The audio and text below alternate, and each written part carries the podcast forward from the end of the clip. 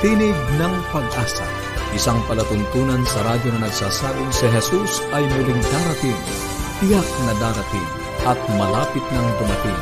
Kaya kaibigan, pumandakan siya sa lubungin.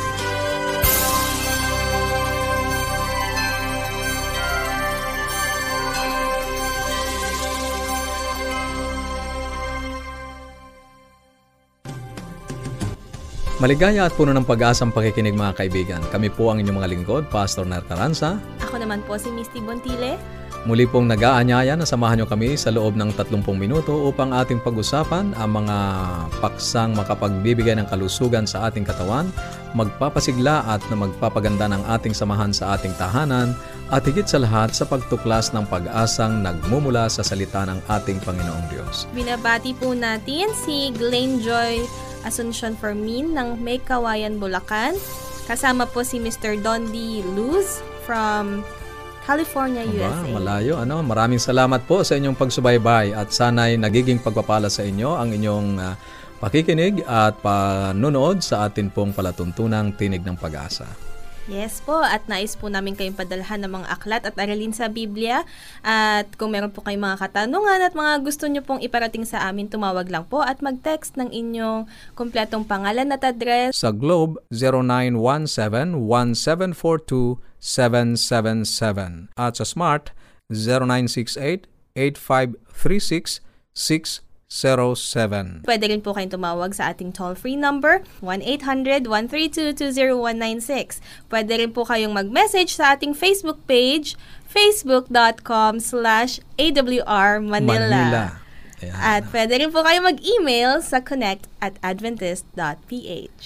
Maaari din po kayong pumunta sa atin pong mga online Bible School. Pumunta lang po sa bibleschools.com slash centraluzon. Nandun po ang ating mga aralin para po sa ating mga anak at ganon din po para sa inyo. bibleschools.com slash centraluzon. At ngayon ay patuloy po naming ipinamimigay ang bagong aklat na ito, Ten Commandments sa Twice Remove. Ang gagawin po lamang ninyo ay ah, i-text ang inyong kompletong pangalan at address sa mga nomerong binanggit ni Misty at sa mga nanonood naman po sa ating ah, Facebook page ay doon sa, sa mga numero sa screen na makikita po ninyo. Sa atin pong pagpapatuloy, makakasama pa rin natin sa Buhay Pamilya si Ma'am Irene Gabin, ang atin pong ah, certified ah, life coach sa kanya pong paksang pinasimulang pitong hakbang sa mabunga at makabuluhang buhay. Ano kaya ang susunod na hakbang? Yan po ang ating abangan. Tama po. At syempre, sa pag-aaral naman po ng salita ng Diyos, ipagpapatuloy po natin ang ating serye sa pag-aaral ng Apokalipsis ngayon sa paksang sa pagkilala sa sa- Antikristo. Yes, sa Antikristo. At makakasama po natin si Pastor Peter Moral. Okay. Ngayon po ay dadako na tayo sa ating ah, buhay pamilya. Welcome po sa pagpapatuloy ng atin pong segment dito po sa Buhay Pamilya at ah, tayo po ay ah, malapit nang matapos doon po sa seven steps of living a productive life, di ba? Para po doon sa mga ngayon pa lang nakapanood at ah, for review na rin doon sa mga taga-subaybay po natin, atin pong isa-isahin muli pa bago ako pumunta doon sa step number 6 para po maiugnay lang natin ano ma-refresh po sa, sa atin pong mind. Ang number one po is let us recognize that God created us to be productive. Number two, let us commit our plans to the Lord. Number three, let us prioritize and organize all our activities. Number four, focus on what you plan to accomplish. Number five, yan po yung iniwan natin kahapon. Make the best in all things you do. Yung series na po na ito ay ah, ang pamagat po is ah, the best you can be. Ano, doon siya kasama doon sa kung ano yung magagawa mong pinakamaganda. Ano po? At yung, yun po yung ating iniwan kahapon na let us make the best in all things that we do. Dahil kung hindi po natin gagawin yung pinaka mahalaga o pinaka yung best na talaga natin ay yan po ay makakaapekto sa ating productivity, 'di ba? May mga tao pong nagtatanong, bakit may mga taong wala naman ikang pinag-aralan? Ibig sabihin, hindi naman nakatapos sa kanilang pag-aaral, pero very productive po sila kasi ito po sinundan nila itong mga seven steps. Marami pong steps of living a productive life pero sang-ayon po sa lahat ng aking po mga nabasa and resources, binuo ko po itong seven steps na ito. Let's go to number six, which is also very important. Finish what you have started. Yes, you are making the best of all the things that you do Ngunit dapat may katapusan din, di ba? Dapat na-accomplish talaga completely.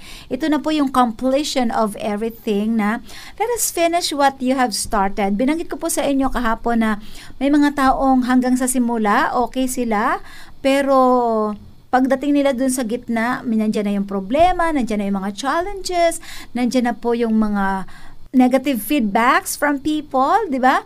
Naapektuhan po sila kung ano yung sasabihin ng mga tao. Kaya sa halip po na magpatuloy sila, ay tumitigil na po sila. Marami na po silang nagastos na pera, marami na po silang na nagamit na mga resources o panahon, marami nang naabalang mga tao, pero hindi natapos yung project. Di ba? So, itong step na ito ay hindi lamang po ito para sa mga may mga businessmen o kaya sa mga may mga projects na malalaki kung hindi kahit sa loob ng ating pamilya. Let us finish what we have started. Ano, minsan ito yung gagawin natin. O halimbawa may may ipinagagawa tayo, kailangan matapos po yon. Kung hindi man matapos ngayong taon na ito, kailangan matapos po yon at talagang gagawin natin yung mga magagawa po natin para talaga matapos kung ano po yung ating nasimulan. Kasi sayang po yung pera, sayang yung panahon, sayang yung mga taong ginamit natin, sayang mismo yung effort po natin, di ba? Kaya napakahalaga sa ating mga magulang, sa mga anak po natin, na kung ano yung panukalang itinalaga natin sa ating Panginoon, ay matapos po natin ito, no? Matapos po natin ang lahat ng ginagawa po natin kasi parang ang sarap po ng feeling ba yung yung yung ating pinagpaguran, di ba? Eh talagang natapos naman po natin, nakita natin kung ano yung resulta ng atin pong ginawa. At alam niyo po ba, habang ginagawa po natin ito kahit nga kahit na sinimulan pa lang natin, may mga taong nai-inspire po sa ginagawa natin, di ba? Merong ganun. Kapag nakita nila na tayo porsigido talaga sa ginagawa natin at natapos natin yung project natin sa sa atin pong buhay, bagaman maliit lang yan na project o malaking project yan, ang mahalaga po ay natapos po natin, di ba? Napakahalaga yan na, na ating maunawaan po. Kasi nga po, sa buhay na ito, nasa pandemya na nga po tayo, marami na tayong mga problemang na hinaharap, pero kung hindi po, po natin matatapos kung ano yung ating sinimulan, eh para bang para bang wal, nawawalang kabuluhan, di po ba? Hindi natin makita yung productivity talaga natin kapag hindi po natin natapos. Ano po? So, ang sabi po sa 2 Corinthians 8.11 ay ganito. Makinig po kayo, talagang akmang-akma doon sa step natin. 2 Corinthians 8 11. Ang sabi, Now, finish the work so that your eager willingness to do it may be matched by your completion of it according to your means. Wow! Nawaw, ano po? Tumpak na tumpak ito doon sa atin sa step number 6, which is finish what you have started. Ipagpapatuloy po natin ang atin pong pag-aaral na ito upang sa ganun matapos din po natin yung seven steps of living a productive life. Bukas po, nako, abangan po ninyo yan sapagkat bukas yung step number 7, napakaganda po ito na makita natin kasi every step nagbibigay po sa atin ng kahulugan at uh, kabuluhan ano po ng atin pong pamumuhay. Thank you very much po. Maraming salamat po, Ma'am Ay, sa iyo pong napakagandang topic na i-share ngayon. Ano ang ika-anim na hakbang ngayon, Pastor? Oo, pahaganda ng paganda, Paganda ang ng ating paganda. ah, pagtalakay at napakaganda talagang natatapos natin kung ano ang napasimulan. Kasi anumang dami ng ating ginagawa o gustong gawin, kung puro simula, ay di wala rin pong ah, kwenta. Kaya napakaganda ng payo, tapusin ang ating pinasimulan. Yes po, napakabilis natin. Ika-anim na kagad tayo na hakbang. Isa na lang po at matatapos na natin ang pitong hakbang sa mabunga at makaluhulugang buhay. Kaya po, bukas po ulit ang tabayanan niyo po ang ikapitong bahagi. At inaanyayahan pa rin natin ang ating mga tagapakinig na makipag-ugnayan po sa atin kung kayo po ay may mga katanungan o anuman po ang nais ninyong iparating sa ating mga tagapagsalita o nais nyong magkaroon ng mga aklat at aralin sa Biblia na amin pong ipinamimigay, ito po ay libre. Ang gagawin nyo lamang ay tumawag o i-text ang inyong kompletong pangalan at address sa mga numero na atin pong binabanggit. Sa Globe, 0917-1742-777 at sa Smart, 0968-8536-607. Pwede rin kayong tumawag ng libre sa ating toll-free number, 1-800-132-20196 at mag-message din po kayo sa ating Facebook page, facebook.com slash awrmanila at mag-email sa connect at adventist.ph. Ngayon po ay pakinggan natin ang isang makalangit na awitin.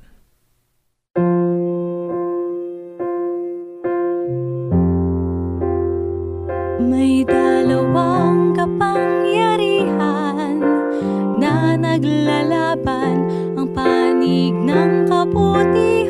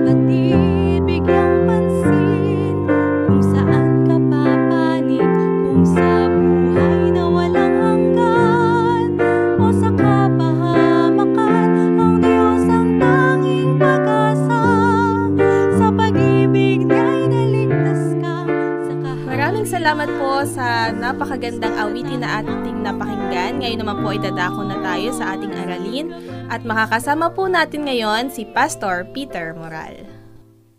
Magandang araw po sa ating lahat, mga minamahal na mga kaibigan. Tayo po ngayon ay magpapatuloy sa atin pong pag-aaral. At ang ating pong pag-aaralan ngayon ay ang patungkol po sa kilalanin ang Antikristo.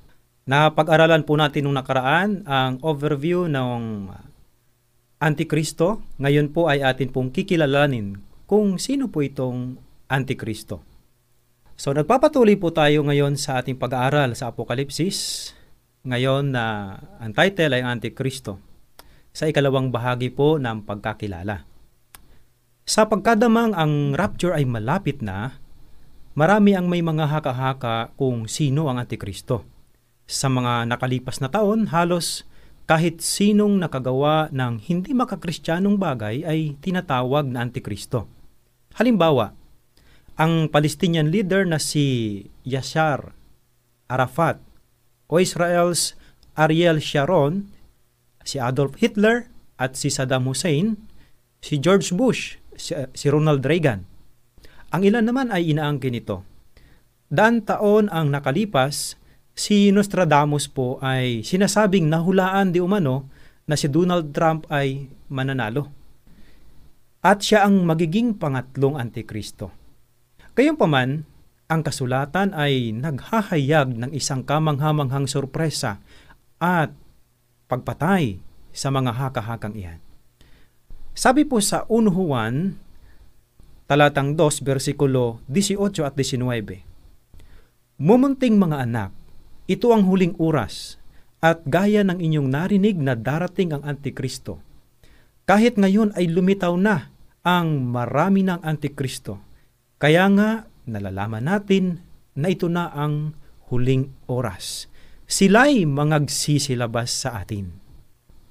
Ito po ay kamanghamanghang katotohanan sapagkat inihahayag po nito na ang mga unang Kristiyano dalawang libong taon ang nakalipas, noon pa man ay tinitingnan na ang Antikristo. Hindi lang isang tao ang kanilang tinitingnan, ngunit marami. At ang dahilan na alam nila na ito na ang huling oras ay sapat sapagkat ang mga Antikristo ay lumabas mula sa iglesia. Lumabas sila mula sa atin. Ang salitang atin ay kasama sina Pablo at ang unang iglesyang kristyano. Hindi ito magiging nakakagulat sa mga nakakaalam sa pananaw sa Biblia na ang bagong tipang Israel ay ang iglesia at ang muling pagtatayo ng templo ay ang pagtatayo ng iglesia ng Diyos. Maraming mga bagay na dapat muna nating malaman bago natin lubos na maunawaan ang huling aklat ng Biblia. Kung ang Antikristo ay nasa loob ng iglesia, dalawang libong taon na nakararaan, siya ay nandito pa rin ngayon. At ang iglesia ay mararanasan ng buong puwersa ng kanyang atake. Silipin natin ang likuran ng mga eksena upang matuklasan ang kamanghamanghang plano ng panliling lang at puwersa ni Satanas. Balikan po natin ang pamilyar pong talata na nakasulat sa Apokalipsis 12:17. At naggalit ang dragon sa babae at umalis upang bumaka sa nalabi sa kanyang binhi, na siyang nagsisitupad ng mga utos ng Diyos at mga may patutuo ni Jesus. Ang digmaang ito sa pagitan ng dragon at ng nalabi sa binhi ng babae ay siyang climax ng paglalaban na nagpasimula sa halamanan ng Eden nang ang ahas ay linlangin si Eva sa pagsuway sa bili ng Diyos. At ibinigay ng Diyos ang kauna-unahang propesya. Naalala po ninyo? Ang sabi po sa Genesis 3 verse 15, ito ho ang sabi, At papag-alitin ko ikaw at ang babae, at ang iyong binhi, at ang kanyang binhi. Ito ang dudurog ng iyong ulo, at ikaw ang dudurog ng kanyang sakong. Tinukoy na po natin na ang anak o ang binhi po ng ahas ay ang mga piniling sumunod kay Satanas. At ang binhi naman ng babae ay si Jesus at ang mga nasa kanya. Naranasan na ni Jesus ang kagat ng ahas sa kanyang sakong nang siya ay namatay doon sa krus. Ngunit iyon ay gumaling nang siya ay bumangon mula sa libingan pagkatapos ng tatlong araw. At pagkatapos ay umakyat sa langit sa trono ng Diyos. Ngayon po ay makikita natin sa Apokalipsis 12.17 na ang paglalaban ay kumikilos patungo sa panghuling yugto. Habang ang dragon o ang matandang ahas, ang tinatawag na Diablo at Satanas sa talatang 9 ay inatake ang nalabi at sa huli, sa bayan ng Diyos. Hindi na niya kayang atakihin si Jesus ng harapan. Kaya ang kanyang inaatake ay ang mga sumusunod sa kanya. Ito po ang huling yugto ng labanan na ang sukdulan ay ang pagdurog sa ulo ng ahas. Sa Apokalipsis 17.14, ganito po ang sinasabi, Makikipagbaka ang mga ito laban sa kordero at sila'y dadaigin ng kordero sapagkat siya'y Panginoon ng mga Panginoon at Hari ng mga Hari at ng mga kasama niya na mga tinawag at mga pinili at mga tapat ay mananaig din. Ito po ang isang dahilan kung bakit gustong gusto ko po ang aklat ng Apokalipsis. Kung sisilipin mo ay ang huli, makikita mo kung sino ang panalo. Ang nanalo po rito ay ang kordero o ang ating Panginoong Kristo. At panalong kasama niya ay ang mga kanyang mga tapat na tagasunod. Ang mga sumusunod sa kautosan at taglay ang kanyang patutuo. Kung ikaw ay nasisiraan po ng loob, basahin mo ang aklat ng Biblia, kaibigan. Alam natin kung sino ang nanalo. Nais mo bang ikaw ay nasa panig ng panalo? Sumunod ka sa kordero. Nakita mo, wala talaga nakakatakot sa Apokalipsis kung inilalagay mo si Jesus sa gitna ng aklat. Sino ang nalabi sa bayan ng Diyos? At ano po ang ibig sabihin ng pagsunod sa kordero? Meron po tayong dalawang palatandaan upang makilala. Una po, sila ay tinatakan sa kanilang pagkamasunurin sa mga kautusan ng Diyos. At ang pangalawa po, sila ay may patutuo ni Jesus. Ang dalawang tanda na ito ay parang mag- magkabilang pabalat sa aklat na magkasama sa huling laban sa Apokalipsis 14.12. Ang pagkakakilanlan sa hayop ay mahahayag lamang kung maingat na titingnan sa dalawang punto ng kanyang atake sa pakikipaglaban sa kordero. Ang dalawang atake po niya ay inaatake niya ang kautusan ng Diyos at ang Ebanghelyo ni Yeso Kristo. So sa background po na yan, tingnan po natin ang mas malapit ang Kabanatang 13 at subukan natin pong makilala pa ang hayop. Sa Apokalipsis 13.1, nasabi po, At nakita ko ang isang hayop na umaahon sa dagat, na may sampung sungay at pitong ulo, at sa kanilang mga sungay ay may sampung diadema. At sa kanyang mga ulo ay may pangalan ng kapusungan. Pakikita natin ang higit pa tungkol sa bahaging ito mamaya at pagkatapos sa talatang dos. At ibinigay sa kanya ng dragon ang kanyang kapangyarihan at ang kanyang luklukan at kapamahalaan. Narito ang palatandaan. Kung makikilala natin kung kanino ibinigay ng dragon ang kanyang kapangyarihan, matutukoy natin ang hayop. Sa talatang 4 ay sinasabi, at sila'y nangagsisamba sa dragon sapagkat ibinigay niya ang kanyang kapamahalanan sa hayop at nangagsisamba sa hayop. Ito po ang napakahalaga sa pangunawa kung sino ang hayop o ang antikristo. Nilinlang ni Satanas ang marami sa paniniwalang ang hayop ay Diyos upang kapag ang tao ay sumamba sa hayop sa paniniwala nila, ay ang Diyos ang kanilang sinasamba. Ang totoo po ay ang dragon ang kanilang sinasamba sapagkat ibinigay ng dragon sa hayop ang kanyang kapangyarihan. Pasinin po natin ang ilang mga bagay tungkol sa hayop. Ang hayop po ay isang relihiyosong kapangyarihan o religious power. Bakit po? Sapagkat siya ay tumatanggap ng pagsamba. Ah, sabi po ay, at ang lahat ng nangananahan sa lupa ay nagsisamba sa kanya. Maliban sa ilan na mga sumusunod sa kordero. Ang hayop ay itinatag ang kanyang sarili sa iglesia at nagtayo ng kanyang sariling iglesia. Gayunpaman, hindi lamang ito isang relihiyosong kapangyarihan. Ito po ay kapangyarihang politikal. Yan po. Basahin natin po ang Apokalipsis 13.7. Sabi po, At binigyan siya ng kapamalaan sa bawat angkan at bayan at wika at bansa. Ang hayop po ay hindi isang maliit at walang halagang bansa o simbahan, kundi ito ay isang pansanlibutang kapangyarihan sapagkat siya ay may kapangyarihan sa bawat bansa. O sa makatuwid po ang hayop, kung gayon ay pambuong sanlibutang kapangyarihang pangrelihiyoso na may political ding kapangyarihan. Si Satanas ay hindi po dami. Okay? Alam niya na para malinlang ang sinuman, ang huwad ay dapat kagaya ng tunay na karya ng Diyos. Subalit, siya man ay hindi rin perpekto. Nakagawa siya ng isang pagkakamali. Sapagkat mayroong isang kapangyarihang usigin, patayin ang mga uh, tatangging susunod sa uri ng kanyang pagsamba at ipinagkaloob sa kanya na makipagbaka sa mga banal at pagtatagumpayan sila sa talatang 7.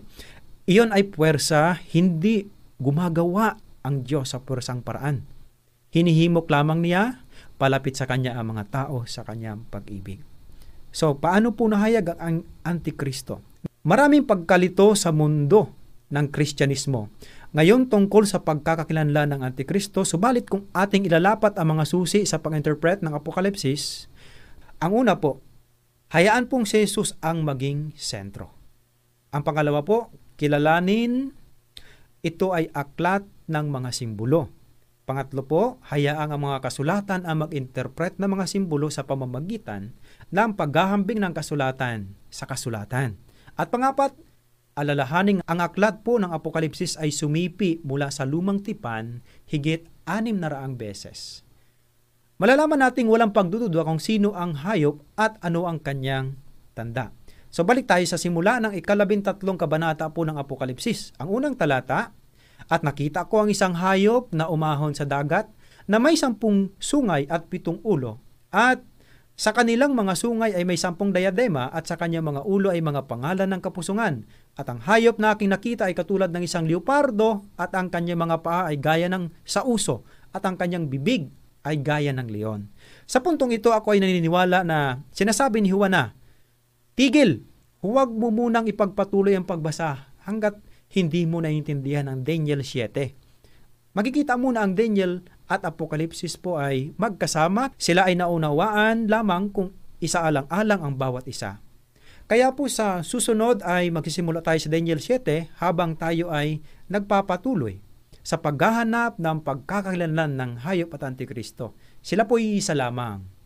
Ngunit ngayon, magpasya tayong sambahin ang Kristo at sundin ang Kordero. Pinasasalamatan po natin ang ating naging panauhin na tumalakay sa ikalawang bahagi ng ating paksang pinasimulan, ang Antikristo, at natutunan po natin na ito ay isang uh, kapangyarihang relihiyoso at uh, political kasi meron siyang kakayahang uh, pasambahin sa kanya ang mga tao at uh, meron din siyang kapangyarihang pampolitical o pang-uusig. Ngunit nagpapasimula pa lang tayo sa pagkilala sa Antikristo. Kaya ipagpatuloy po natin ang ating pong pakikinig hanggang sa mga susunod sapagkat marami pa tayong matutuklasan sa ating pag-aaral na ito. Ngunit isa lamang po ang nais naming iwanan sa inyo na talaga pong ang kaaway ay gagawin ng lahat upang madaya ang mga tagasunod ng ating Panginoong Kristo. Kaya kailangan po ang masusing pag-aaral at pagbabasa ng banal na kasulatan. Sana'y makasama po namin kayo sa mga susunod pa nating pag-aaral. Kung mayroon kayong mga katanungan, maaari po kayong tumawag o mag-text sa ating mga numero. Sa Globe, 0917-1742-777 at sa Smart, 0968-8536-607. 0917. Pwede kayong tumawag sa ating toll-free number 1-800-132-20196. Pwede rin kayong mag-message sa ating Facebook page facebook.com slash awrmanila at mag-email sa connect at adventist.ph. At sa atin pong pansamantalang paghihiwa-hiwalay, baunin natin muli ang salita ng ating Panginoong Diyos sa Apokalipsis, Kabanatang 22, Talatang 20, ang nagpapatotoo sa mga bagay na ito ay nagsasabi, Oo, darating ako. At habang inantay natin ang kanyang pagdating, panghawakan natin ang kanyang salita sa Isaiah 59.1, Narito ang kamay ng Panginoon ay hindi maikli na hindi makapagligtas, ni hindi mahina ang kanyang pandinig na ito'y hindi makarinig. Bukas po muli.